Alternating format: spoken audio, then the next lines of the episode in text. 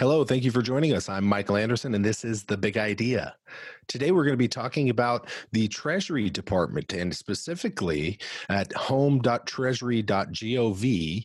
You can go there now, now and click on the Small Business Seeking Direct Relief from COVID 19. There's a button you click, and as you you click onto there, it has assistance for small businesses. There's a lot of information in here. I encourage you, if you're a small business owner or an independent contractor, or if you're self employed, you want to go here and check this out. This is the Paycheck Protection Plan. This is what they're putting out, and they're calling it a forgivable loan. And in many circumstances, this loan is something that is fully forgiven uh, as you're using the funds for payroll costs or interest on mortgage or rent or utilities.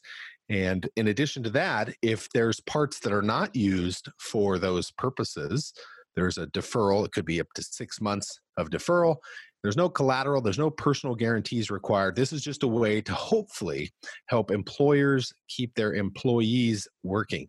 And if for whatever reason they've been furloughed, hopefully they can be rehired quickly.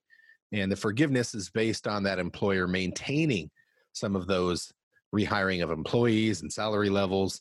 And uh, that is important to check out. But I encourage you to go to home.treasury.gov to learn more. They've made it fairly simple and today I'm reading what they've put out. It is April 1st. They're going to collect these applications starting on April 3rd for small businesses and sole proprietors, and then on April 10th for independent contractors and self employed individuals. So you do want to apply quickly because there is a funding cap. There's only a certain amount of allocated funds available. You want to make sure you're getting in there and getting this taken care of. So, again, for this, you want to go to home.treasury.gov, and that will be where you can get the information. As I click on the form, it's a four page document that says the Paycheck Protection Program application form. And it has the business name and address, it has the average monthly payroll, it has the number of jobs that you have there, all of the owners that you have to list, and then a simple questionnaire. There's one page, it's a one page document. And then the second page is just an item of checklists that you have to go through and initial and sign the bottom, and you are done. That is the start of this process. So, if you're in a situation where you have a business, you have employees, you have paychecks and payroll, and even if you're that sole proprietor, and again, that self employed individual or independent contractor, it's your own salary, it's your own expenses that you'll be able to put in here, your own payroll, for yourself that you'll be able to put in here. Highly encourage you to check that out. I think that's going to be a big, big deal. The next one I want to talk about, and I've spoken about this a little bit before, it's the SBA.gov. It's the Small Business Administration. If you go to that website, SBA.gov, there's a button at the top, apply for the Economic Injury Disaster Loan. Click here. As you click that, the Disaster Loan Assistant page comes up. There's five steps on here. It should take you approximately 10 minutes. And this is what you want to go to as far as the Economic Injury Disaster Loan Program.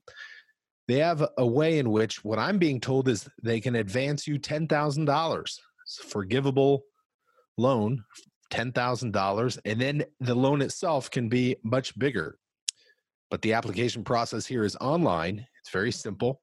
And they do not want you to duplicate your efforts in terms of applying for both of these and using both sets of monies for the same thing. But if there is a separation of what you're using the money for, you certainly can apply for both of these. So, two things for you to check out there is sba.gov and home.treasury.gov. Well, I hope this helps. This is some information I wanted to provide today here on April 1st, 2020. And this is part of the stimulus. The way I see it, if there is funds available, it's your job, it's your duty, it's your responsibility, even to try to apply for these funds and, and seek what you can get to help you continue doing business in these difficult times. I'm going to stop there. If you do have questions, feel free to email me or go to the website. Happy to talk with you. Happy to respond to every email that I receive. Email is michael at maranantha.com. That's michael at maranantha.com. M A R A N A N tha.com. Also, you can visit the website maranantha.com to find additional episodes and programs that we've done. That's M A R A N A N T H A.com. I hope you're well, be well, and we'll talk with you soon. Thanks for listening.